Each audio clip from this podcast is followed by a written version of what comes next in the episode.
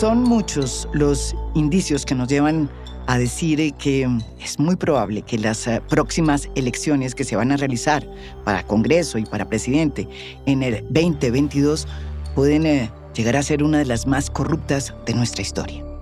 ¿Usted ha visto las alarmas que se están prendiendo? Las luces que nos están diciendo, ojo, ojo, ojo con esas elecciones, porque puede haber de todo y se puede manipular por parte de esas manos invisibles que están en el poder el resultado electoral del 2022. Hoy, en A Fondo, las vamos a desnudar todas para que ustedes las identifiquen y las denuncien. La primera campana se escuchó cuando se presentó este debate que pasó de agache entre el registrador Alexander Vega y el director del DANE, Juan Daniel Oviedo, sobre las cifras que podrían estar siendo consideradas para el censo electoral.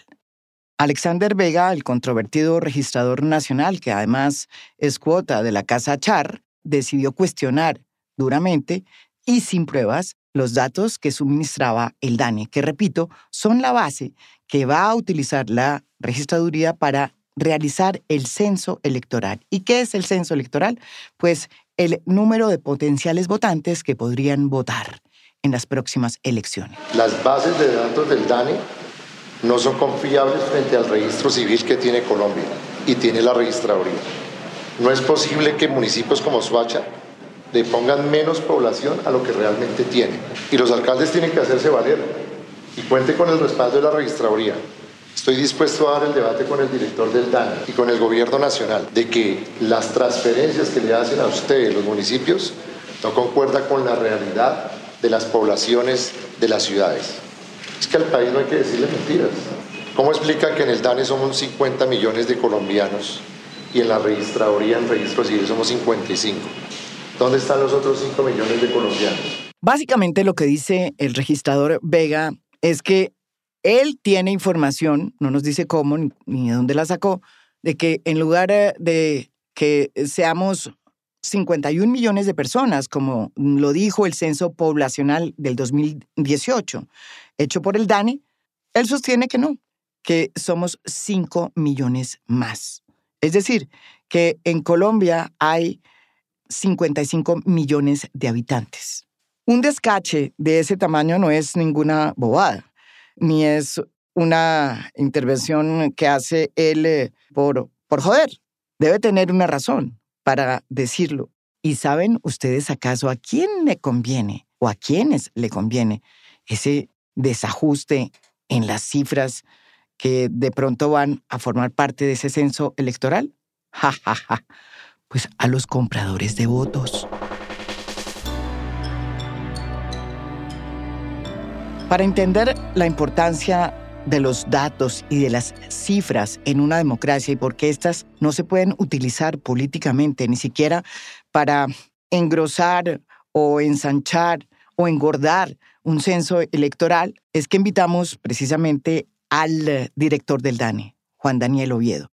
El doctor Oviedo nos explicó claramente la importancia, repito, de los datos, de las estadísticas, para crear y diseñar políticas y sobre todo para, evidentemente, hacer un censo electoral. Y detrás de eso no puede haber sino datos, no política. El DANE ya dejó de ser como de esa entidad que está completamente aislada de los diferentes contextos que por su independencia se podía ver un aislamiento, sino nosotros somos conscientes de que hay 783.000 habitantes en Soacha porque hemos hecho cruces, porque vamos y los buscamos en todos los registros administrativos, hemos usado imágenes satelitales y nos da, esas imágenes satelitales contra esos registros administrativos nos da un valor que es relativamente consistente. Entonces, hay un mensaje muy importante que nosotros queremos dejar de esta situación. Es que si bien se puso en duda la credibilidad, es clave que la población entienda que el DANE ha hecho contrastes de esa información, ¿sí? Y que no ha sido por un capricho, es decir, no ha sido una autoridad por capricho, es decir, como yo soy la autoridad estadística, este es el número y me lo tienen que aceptar así como viene. Nosotros hemos abiertamente dado las explicaciones, se las mostramos al señor registrador, le mostramos la consistencia que tenemos con el registro del Estado Civil, que son unas cuentas muy sencillas. En el Registro Nacional del Estado Civil hay 60.2 millones de filas, que son personas que nacieron y que tienen un documento de identidad, ¿sí? Nadie desaparece del Registro Nacional del Estado Civil, sino que a ti te ponen una marca, te dicen, eres nacido, tienes una tarjeta de identidad, tienes una cédula, o estás muerto, o ese número está cancelado porque hubo un error en la expedición. Entonces, cuando nosotros cogemos esos 60.2 millones de filas, sacamos 3.7 millones de defunciones civiles, sacamos 3.56 millones de cancelaciones propias que hace el Registro Nacional del Estado Civil. Y nos ubicamos en un intervalo entre 3.024.000 y 4.700.000, que son las estimaciones de colombianos que residen en el extranjero. Llegamos rápidamente a los 48, 49 millones de habitantes que se certificaron en el año 2018, que fue la primera batalla que usted dio. Exactamente. Contra todo el mundo. Para Camilo Enciso, que es consultor y analista, y además dirige el Instituto Anticorrupción, pues esta decisión de Alexander Vega, registrador, ¿sí? El registrador, la persona, la autoridad electoral en Colombia, el hecho de que el registrador haya salido a desconocer y a invitar a los alcaldes a que desconfíen de las cifras del DANE sin tener ni siquiera, ¿sí?, una prueba para sostener lo que él afirmaba, ¿sí?, es muy grave para la democracia colombiana. Una democracia que no cree en sus datos y que manipula sus datos, pues es una democracia secuestrada. La registraduría es como el corazón operativo de la democracia. Si la gente pierde la credibilidad en el trabajo de la registraduría, la democracia naufraga y los riesgos de politización y radicalización de los resultados electorales pues va a generarnos, creo yo, unas vulnerabilidades muy serias. Y lo cierto es que esa disputa que ha planteado el registrador entre los datos de la registraduría con los datos del DANE me parece que le producen un golpe devastador a la democracia. Y yo creo que con base en eso, ahora cualquier politiquero en los procesos electorales que vienen va a poder invocar un supuesto fraude electoral, va a cuestionar la legitimidad de los resultados electorales. Digamos, la legitimidad del sistema va a quedar por el piso. Digamos, va a volverse como un problema muy serio, digamos, la consistencia de los datos. Eso me preocupa muchísimo.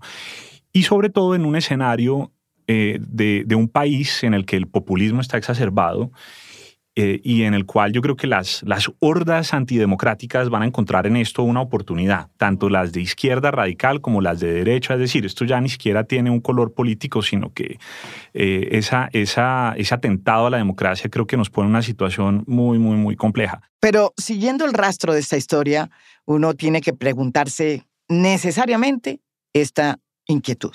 ¿Quién es entonces Alexander Vega? El registrador nacional que tanto está dando que hablar. Pues para identificar de dónde viene, quién es y por qué llegó ahí, por qué resultó electo en un país donde casi que todos los organismos de control parecen captados por esa mano negra que se instaló en el poder, le hemos preguntado a Catherine Jubinao. Ella, que es una veedora y una activista política, le ha seguido el paso a Alexander Vega. María Jimena, hay que saber primero que el señor registrador Alexander Vega tiene una génesis política muy compleja y él llega con una, digamos, misión a la registraduría. Él llega como cuota del clan Char y al registrador le cambian el examen y los términos del concurso registrador porque con el examen como estaba antes, Alexander Vega no cumplía con los requisitos, ni de experiencia ni académicos. Entonces a él le cambian todo, le cambian el examen y mira que saca un puntaje casi perfecto. Eso para empezar. Entonces él llega de una manera, digamos, extraña y exótica a la registraduría y pues él viene haciendo o desplegando una estrategia que lo que dicen algunas fuentes, inclusive gente que está dentro de la registraduría, es que él llega con la misión de impedir o bloquear en lo posible una renovación política que parece inminente para 2022 porque sabemos que la gente está cansada, el paro, todos estos fenómenos, digamos, políticos que se han venido presentando en el país. Entonces él llega a entregarle cuotas políticas a los clanes. Él ya sacó más de 1.500 funcionarios y le entregó las registradurías delegadas en las regiones al clan Char, para empezar, al clan Génico, al clan Aguilar, al clan del senador Mario Castaño en el Caldas y a una serie de grupos políticos tradicionales. Colombia nunca había tenido un registrador tan cuestionado como Alexander Vega. Este señor arranca a hacer política con el ñoño Elías, Otto Bula y Musa Besaile, y él entra como magistrado del Consejo Nacional Electoral de la mano del partido de la U y de estos políticos. Y siendo magistrado, María Jimena tiene una denuncia en fiscalía por quien entonces era candidato al Senado antioqueño, el señor Andrés Felipe Guerra, por venta de fallos por 1.200 millones de pesos. Este señor le quitan la curul en el escrutinio y a los días aparece Alexander Vega buscándole y diciéndole, venga, yo le arreglo ese tema, yo le devuelvo la curul, le mando a abrir unas mesas, pero necesito 1.200 millones de pesos para darle unos magistrados y para abrir las urnas. Entonces, es un señor que además es capaz de intentar poner a sus funcionarios a distorsionar sondeos de redes. Eso pasó la semana pasada con el tema de la discusión con el DANE. Blue Radio sacó una encuesta en redes y hay un chat de una registradora delegada del clan Char pidiéndole a los funcionarios que voten. Entonces, esto es un señor verdaderamente peligroso, sobre todo si también le cuento yo, María Jimena, que él tuvo sus artimañas en el concurso de registrador para tumbar a otros candidatos. Este señor tenía hasta una bodega, así se lo quiero decir. Nosotros por ahí tenemos un audio que lo prueba. Entonces, es un señor que tiene un origen tan cuestionado que es muy difícil creer que va a ser una tarea responsable con el proceso electoral. Entonces, yo sí creo que aquí hay altísimas probabilidades de que le metan mano al proceso, más si alcanzan a calibrar en las elecciones de los consejos locales de juventud las máquinas de voto electrónico mixto, que se sabe que el registrador tiene un afán de comprar esas máquinas, de calibrarlas en esos consejos locales para supuestamente empezarlas a introducir en las elecciones de 2022, si es que la Corte declara exequible el Código Electoral. Pero Afondo ha descubierto que no solamente esa es la campana que se prende o que suena cada vez que uno toca el tema de las elecciones y su transparencia. Hay otras que se prenden, como esta. Segunda alarma. La decisión del propio presidente Duque de impulsar en el Congreso la derogación de la Ley de Garantías, que establecía una prohibición a los alcaldes y a los gobernadores para que se hicieran contratos interadministrativos para ejecutar recursos públicos durante los 4 meses anteriores a cualquier elección. Esta ley fue hecha precisamente para que el gobierno en el poder, los partidos en el poder, no pudieran utilizar plata de esos convenios ni esos contratos en las campañas políticas, porque desde luego eso era lo que estaba pasando. Por eso se pasó una ley de garantías, sobre todo en la época en que había reelección. Pues bien, con el argumento que no hay reelección, el presidente Duque le dio vía libre ahora a todos los grupos políticos que tienen gobernadores y alcaldes para que utilicen esos recursos públicos. Y muy seguramente muchos de esos dineros van a terminar ayudando e impulsando a los candidatos de sus coaliciones, a los candidatos del régimen. Primero hay que recordar las cosas en contexto, apreciado Juan, por lo siguiente. En Colombia ya no hay reelección. En Colombia, al no haber reelección, tenemos una circunstancia distinta. Pero además, miremoslo en este otro contexto. Piense usted en los alcaldes y gobernadores de este país que se eligieron y que tomaron posesión en enero del año 2020. y que les ha tocado llevar 1 año y medio enfrentando también una pandemia que les ha truncado también muchas de las aspiraciones y programas. Entonces, si usted mira lo que sería limitar por 6 meses su capacidad de firmar convenios y después lo que le tocaría enfrentar en los 6 meses antes de su elección, quiere decir que perderían 1 año adicional a las afectaciones que ya han sufrido por parte de la pandemia. Es bueno recordar que esta ley fue derogada por la puerta de atrás, es decir, a través de un mico que se introdujo en una ley de presupuesto, imagínense. Por eso mismo es bastante probable que cuando llegue a la corte, este mico sea desnudado y lo tumbe. Lo que está ocurriendo con la reforma a la ley de garantías es dramático, porque yo le diría, si me permite la metáfora, es como si le hubieran echado ácido en la cara a la democracia. El riesgo para la integridad del sistema democrático es total. Y lo que está ocurriendo, para explicárselo a los ciudadanos de a pie no familiarizados con estos temas, es que reformaron una ley de manera inconstitucional, además, un mico, sí, para permitir que a los mandatarios territoriales les puedan llegar recursos que después le transfieren a entidades que tienen un régimen de contratación especial mucho más flexible que el que establece la Ley 80, que es nuestra Ley General de Contratación. Uh-huh. Y por esa vía, durante el periodo electoral, van a poder seguir contratando y repartiendo mermelada y favoreciendo un sistema clientelista que ha imperado en Colombia durante mucho tiempo, pero que durante el periodo electoral pues genera unos riesgos muy importantes de abusar del poder de quienes están en el poder en cada uno de los territorios para favorecer a los amigos, bien sea a los candidatos de su interés o a los contratistas que los apoyan, etcétera. Entonces yo creo que aquí hay un riesgo enorme y con un agravante, María Jimena, y es que la reforma a esa ley de garantías se hizo por medio de una ley ordinaria. Eso es inconstitucional. Porque lo va a tumbar la Corte. Es decir, una ley estatutaria solamente puede reformarse, sí, por medio de una ley estatutaria. Y aquí, a pesar de que el gobierno lo sabía, y a pesar de que el senador ponente lo sabía, y a pesar de que todo el Congreso lo sabía, igual aprobaron la reforma a la ley. Entonces eso claramente se va a caer, pero la pregunta es ¿en qué momento se va a caer? Después de la mermelada. Exactamente. Entonces después de toda la repartija de la mermelada en todos los territorios es que de pronto llega la decisión, pero pues ya los platos están rotos.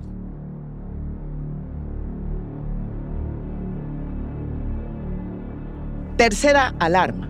Resulta que faltando tan poco para que se lleven a cabo las elecciones, pues todavía no tenemos el nuevo código electoral, porque resulta que todavía está en el escritorio de la Corte Constitucional. Es decir, las reglas que van a ser el marco para estas elecciones no las tenemos. Y adivinen a quién beneficia eso. Lo primero, María Jimena, es que ese código electoral no se debió tramitar como se tramitó. Tiene varios vicios de trámite, empezando por el siguiente.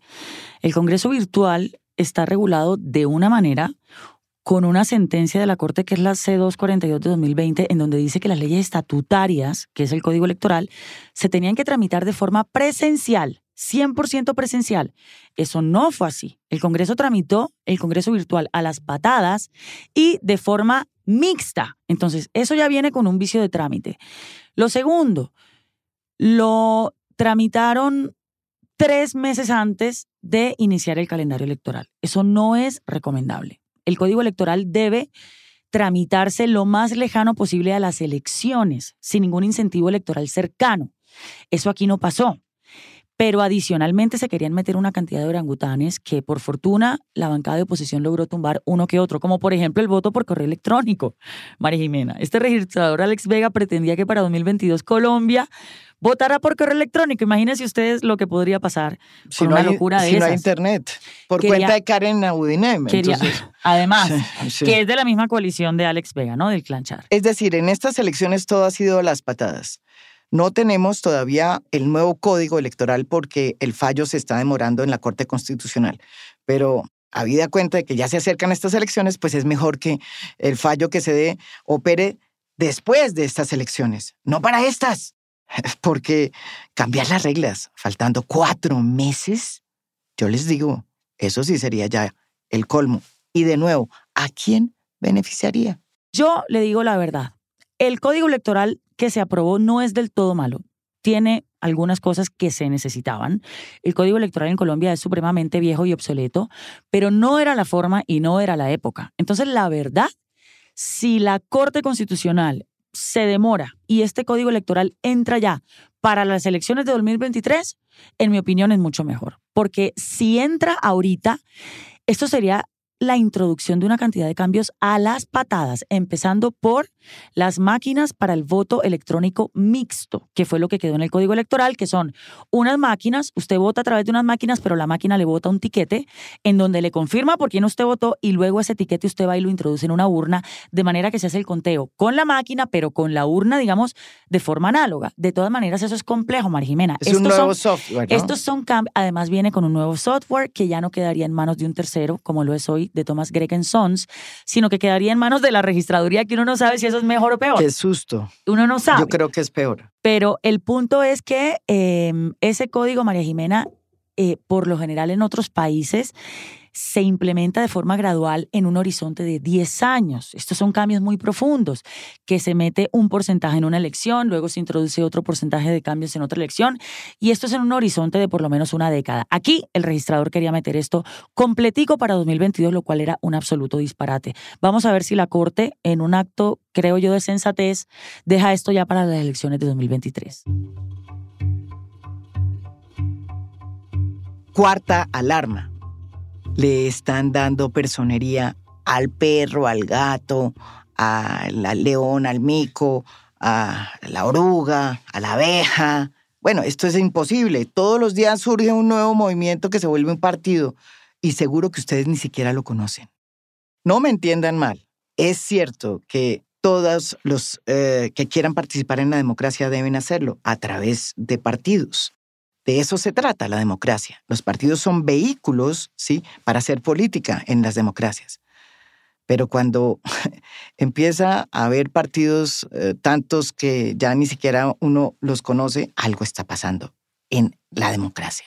Los partidos deben ser representación de una estructura política y no deben representar personas. A mí me parece que cuando un partido político ha dejado de existir por cuenta de la violencia que ha vivido Colombia, tiene sentido que le reconozca nuevamente la personería. Ahora, la pregunta es si eso es conveniente desde el punto de vista del funcionamiento general del sistema democrático.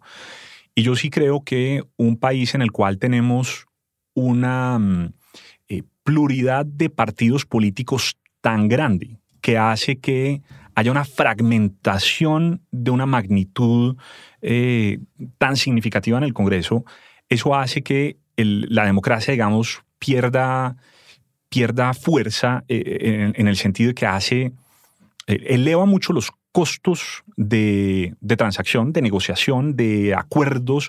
Se hace prácticamente imposible el funcionamiento de la democracia. Es decir, un país en el que hay 30, 40 partidos políticos, eso es una locura. Es decir, es imposible llegar a acuerdos.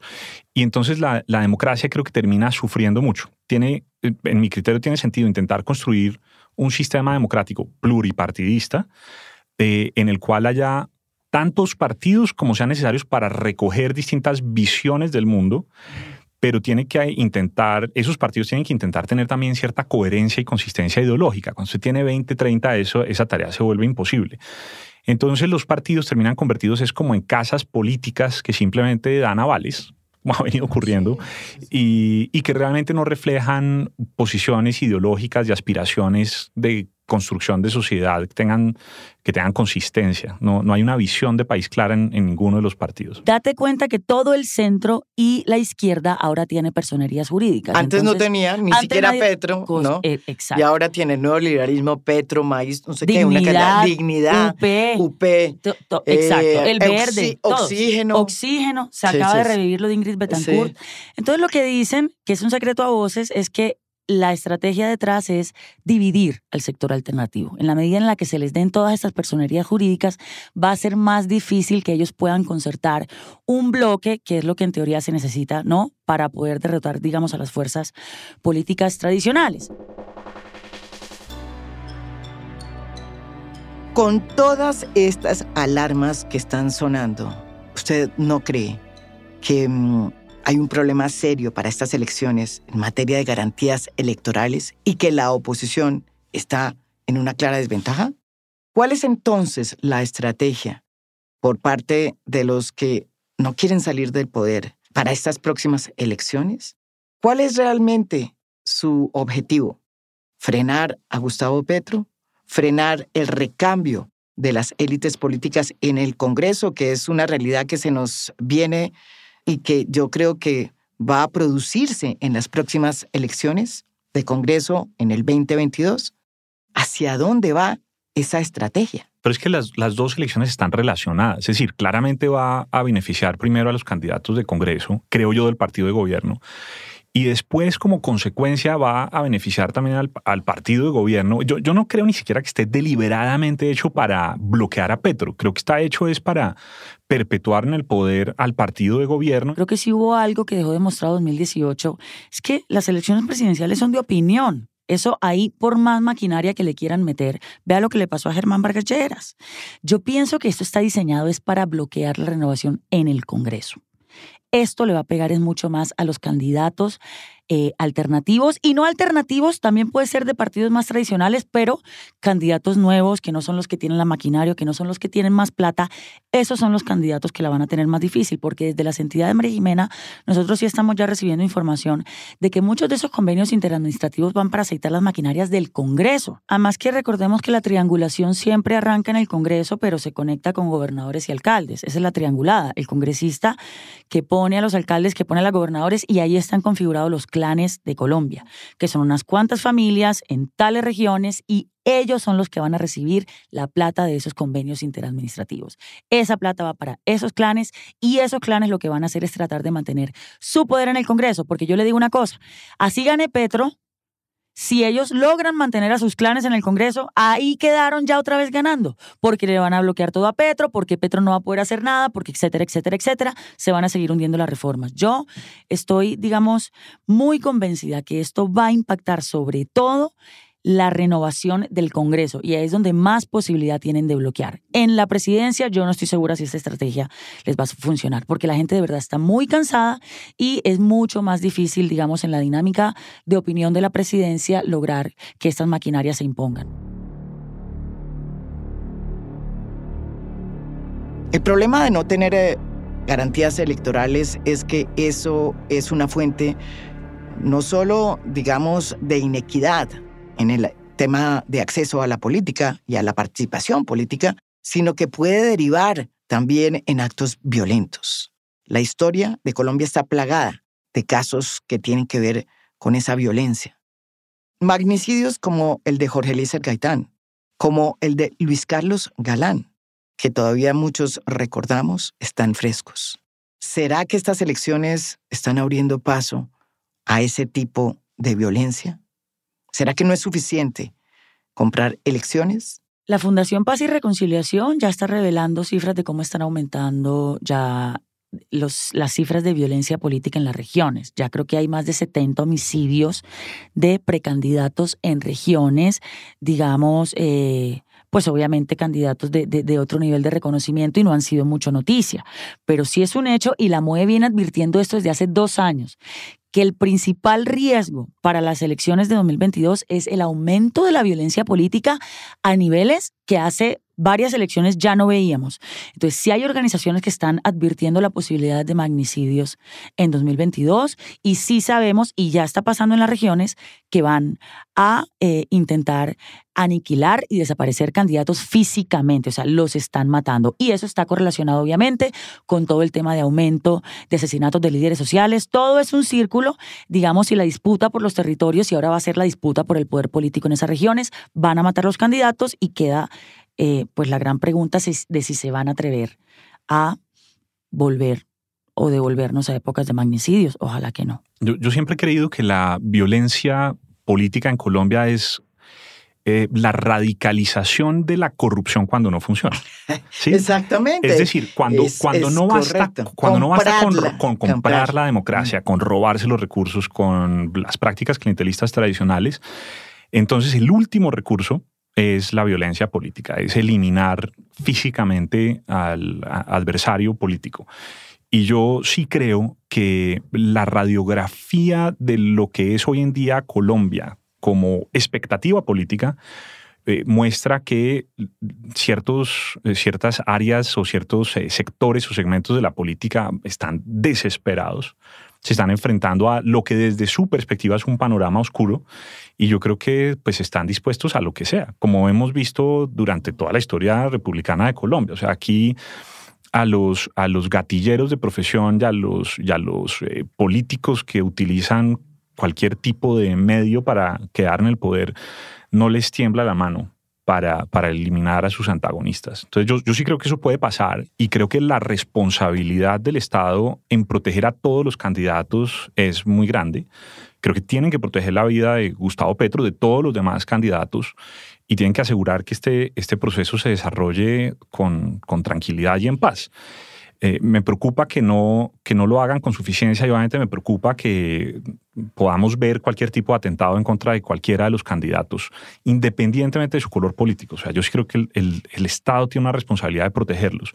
Y me parece que el riesgo de que ese tipo de cosas ocurran con consentimiento, con connivencia por parte de digamos, el Estado, puede ocurrir.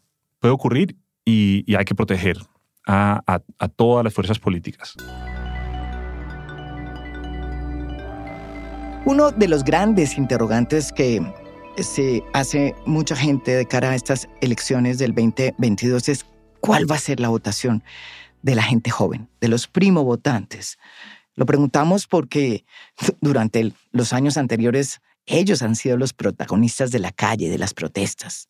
Quieren cambio. Y uno pensaría que ellos quieren que ese cambio se haga a través de la política y a través de las urnas. Yo misma los he oído diciendo eso. Yo voto y también estoy convencida de que uno ejerce su papel democrático no solamente en las urnas, sino en todos los 4 años, haciendo veeduría ciudadana, haciendo control de por cuáles congresistas votó y si sus promesas electorales se están cumpliendo. ¿Será que esos jóvenes que protestaron van a ir a las urnas y a través de ellas hacer el cambio político que tanto desean? La estrategia para 2022 es la de testigos electorales. O sea, Colombia tiene que lograr, y el bloque alternativo tiene que lograr, una estrategia de por lo menos 150.000 testigos electorales.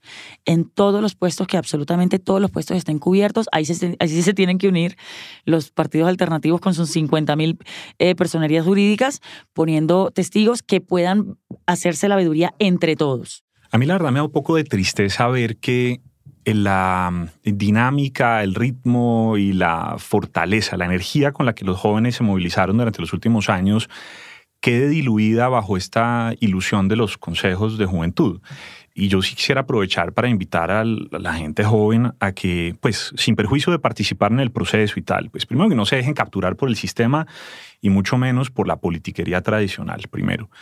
Y segundo, yo creo que le pueden prestar un servicio inmenso a la democracia si se capacitan, se forman en temas de control social, de vigilancia al proceso electoral, porque los riesgos de corrupción y de uso de los recursos públicos para favorecer a quienes están en el poder, pues es muy grande. Y yo sí creo ahí, respondiendo a la pregunta que le hacía hace un rato María Jimena a Katy, que el riesgo de corrupción y de politiquería y de clientelismo es total, es absoluto.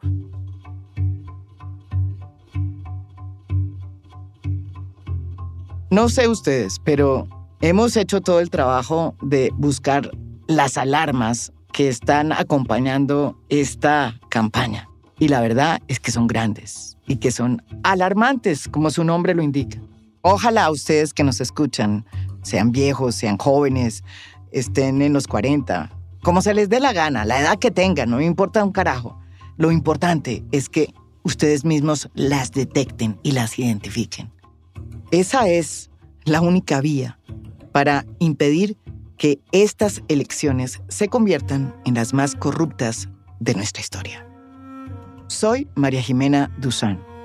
Voten, dense cuenta. Y déjense de pendejadas.